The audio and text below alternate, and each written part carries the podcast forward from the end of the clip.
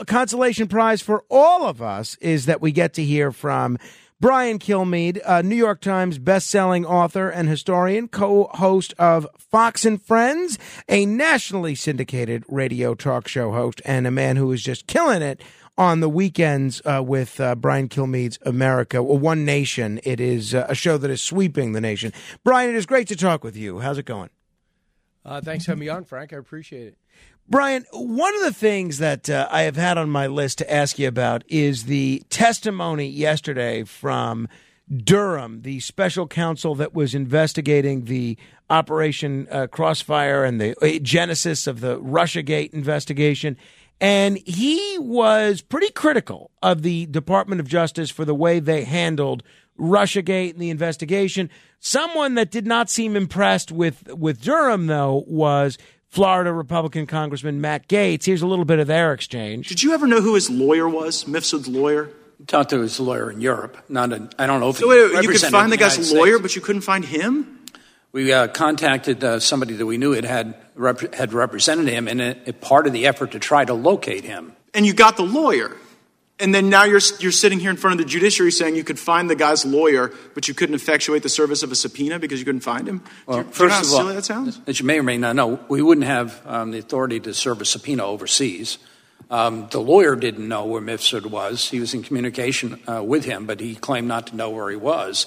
And we were trying to arrange um, an opportunity to talk to Mifsud. Did you take uh, possession of two BlackBerry phones from Mifsud in any way?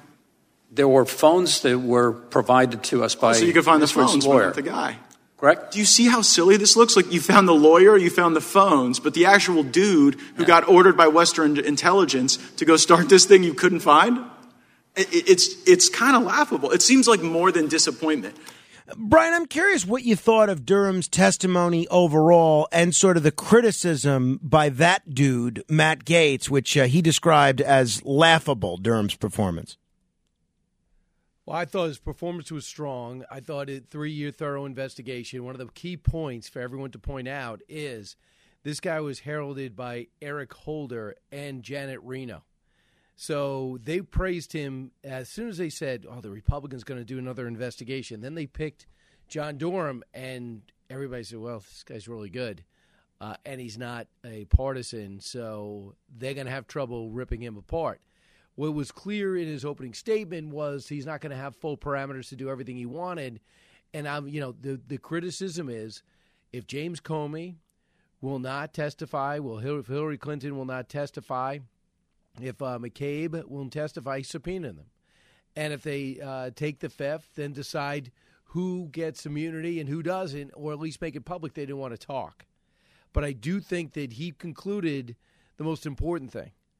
And the conclusion is this investigation did not have to be launched. There was no reason for it. It should have been stopped in its tracks by September. The John Brennan had briefed President Obama to say that Hillary Clinton put out uh, this uh, this campaign to get attention away from her email scandal and wanted to do some type of linkage with Trump. It should have stopped everything right there. Instead, Peter Strzok, Lisa Page, and uh, McCabe, Uh, they, uh, Comey supervising, they would go off on a crazy tangent. They call it confirmation bias. So if I want to find Frank Morano guilty, I'm going to forget everybody that says good things about you. Only find people that say something bad about you. Find that that you walked through a bad neighborhood one time. Put that in a report, leaving out all the other things that would have told the truth. Instead, I tell my narrative because I believe Frank Morano's a bad guy. I'm only going to find out people that are against you, neighborhoods you shouldn't have been in, uh, things that may or may not have happened that made, made me help convict you. And that's what Durham tried to show. In terms of bringing people in, sensational report, getting in depth, I understand Matt Gaetz's frustration. And for people to know, uh, most people do not know this at the level we do. For example, when people bring up Charles Dolan, it's not the founder of Cablevision. Right. Charles Dolan is the guy in Europe, excuse me, in Russia. They made original contacts when Clinton and Yeltsin were dealing with each other.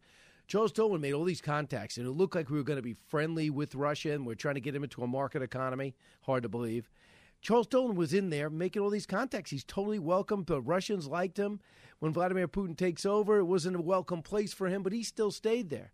So when Danchenko becomes the source for Christopher Steele, we think, okay, there's the Russian. No, Danchenko's here. Danchenko has no contacts in Russia. You can't get into Russia. He's using Charles Dolan as a contact. So Charles Dolan's providing all this uh, information that goes into the Steele dossier. And Danchenko says, I'm, I can't confirm this. I'm just giving you what, uh, what Dolan gave me. And Steele's like, I'm going to put it in here. I'm not saying it's all right. And then I'm going to give it to the F B I, but I'm just telling you this is a series of reports saying, oh, my God, this is unbelievable. Can you confirm it? He goes, no. What if I give you a million dollars to confirm it? And, and uh, Steele goes, no, I can't. All I got is Dolan tells Danchenko who told me, and I wrote it up, and I gave it to you. A million dollars, you wouldn't do No, a million dollars, I can't do it.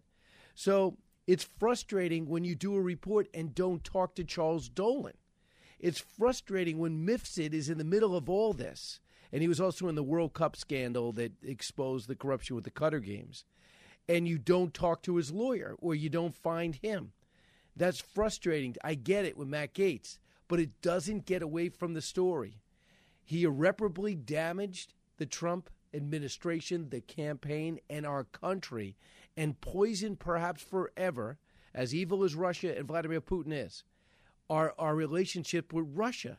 For political gain in a campaign that they lost. Mm. So Matt Gaetz is frustrated because he gets so detailed. This is one thing I understand, but don't dismiss the conclusions. That makes uh, a lot of sense. Uh, I find it tough to argue with anything that you said there. Uh, w- speaking of Donald Trump and Trump campaigns, we're in the midst of the third Trump presidential campaign right now. This week, just yesterday, your colleagues, uh, Martha McCallum and Brett Baer, were named as the moderator of the first Republican presidential primary debate. So far, President Trump has indicated that he's likely to skip that first debate.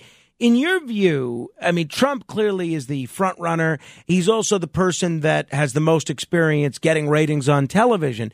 Will people tune into these debates if Trump doesn't participate in them? Not as high.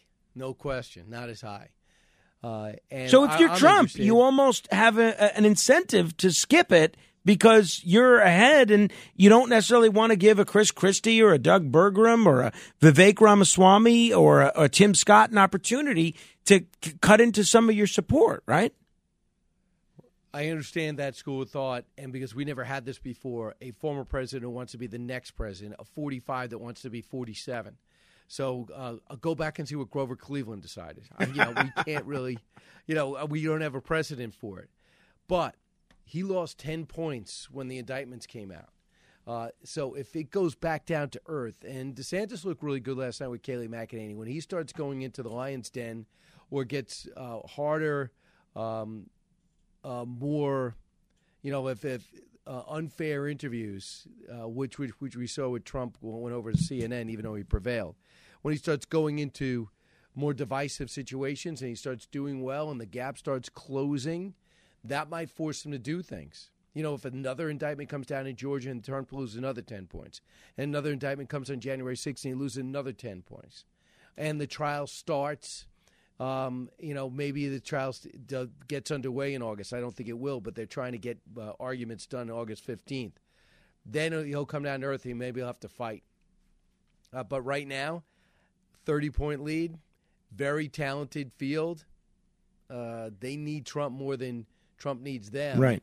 I don't think he's showing. We um, we also got the obviously the news about Hunter Biden in the tax case. The U S attorney, Mister Weiss in Delaware, has indicated he's still investigating. So while the charges that uh, Hunter is preparing to plead guilty to In, don't involve Burisma or bribery or money laundering or any of the more serious charges, the U S attorney says this case is still open. Hunter's attorney says, no, that's it. We're done. We think this is it. Where do you see this going? Do you think Hunter could still be facing additional more serious charges? And what do you think the political implications of this whole thing are? Well, I'm learning a lot about unfair rapper sentences. Uh, we Kodak Black's uh, lawyer was on last night, and he's like, "Are you kidding me? My guy went to went to jail for forty-five months, and then Wesley Snipes just tax evasion, He didn't get concurrent sentences. He got consecutive sentences, if I got that right. So instead of just saying one year in jail for not filing taxes for three years, he got three years. Wesley Snipes, the guy was a top five actor in the world, and he gets jail for not paying his taxes, which, you know, sometimes these guys set up these huge teams in, you know, like Billy Joel gets robbed by his brother-in-law. You know, there, there are things that happen. You think your accountant's taking care of it, and they don't. Well, and as a Met uh, fan, don't forget my guy Jerry Kuzman, Brian. No, I, I didn't know. What is Jerry Kuzman's Yeah, he situation? Went to uh, prison for six months for tax evasion. Did not know that. Wow. I, I'm learning. Like, let me write that down. I might use that today and take claim it as my own. Be, be, my, um, be my guest. Right. So, so the thing that blows me away is, they never looked into the lap. They don't know if the laptop was used in this investigation, and they don't are not looking into the overseas dealings, which he gets between five and ten, fifteen million, ten million that we know. Where's that money? And by the way, he's paying a hundred thousand dollars. He made a one point five million, and he's paying a hundred thousand dollars. Do you realize what a low percentage that is? You or I, if we make one point five million dollars. We're paying fifty percent. It's, if you take out the New York taxes, maybe fifty-five percent of that money goes away. So why is he paying so low? He doesn't pay anything for two years. He has to pay it back. Somebody else is paying it for him. Someone else already, already paid a, a tax bill for him, and now they got to pay another one for him. He doesn't have a job, and he gets away with his international business dealings where we understand there's millions of dollars that have passed through Hunter Biden's hands. How could they possibly close this investigation? Weiss says it's not closed. His lawyer says it is. So what's your prediction? Do you think we'll see something additionally from Weiss? I think Comer has to come up with more. And, you know, in one bank, they have five million dollars. What about more banks? When they start getting more of these suspicious banking activity reports and start looking into them, I think we're going to have more and more pressure to look at him. And we all know it's not about a drug-addled, uh, hooker-loving son of a politician. This is about how it relates to Joe. Mm. And the man that structured all these deals, who did it all, especially C E F C, the energy company associated directly with the Chinese bank, that cut a deal on lithium mines, which we need for all our batteries, lithium mines in the Congo, to help the Belt and Road program of China, is Tony Bobulinski set it up for Hunter Biden. Bobulinski has not been questioned.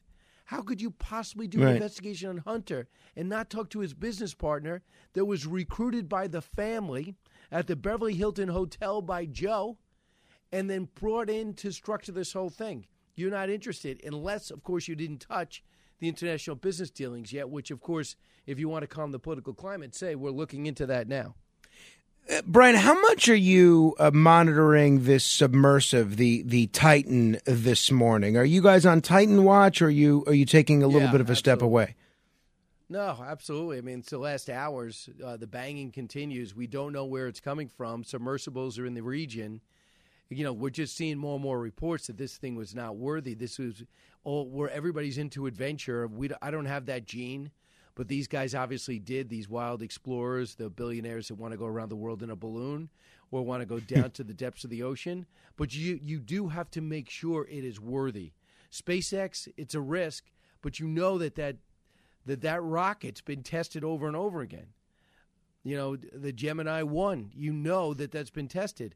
The more you hear about the the uh, vessel this thing was, it was terrible. Yeah. Uh, mo- a lot of people are just coming out going, yeah, I would never get in that thing. No, it's... Uh, I, it's I, I refers it down. I got my money back. So that's that's the sub-story. It's a, it's a sad situation, and uh, hopefully uh, hopefully we hear some good news in the, in the next couple of hours, but as as Yogi would say, it's uh, it's getting late early. Brian, it is always a treat uh, to chat with you in our weekly visits, and uh, you can tug your ear when you use that Jerry Kuzman information, and that'll be my cue that you got that from me, a la Car- Carol Burnett. Absolutely, and I know you're going to be asleep, but don't forget the big radio show. We got it. It's nine to noon, but you guys carry ten to noon today. Um, um, we're going to open up with Jonathan Turley. It's uh, not not a better show, and not a better show in the world. Brian, thank you so much. Appreciate it. Go go get him, Frank. eight hundred, eight four eight, nine two two two. We'll do fifteen seconds of fame straight ahead. Other Side of Midnight.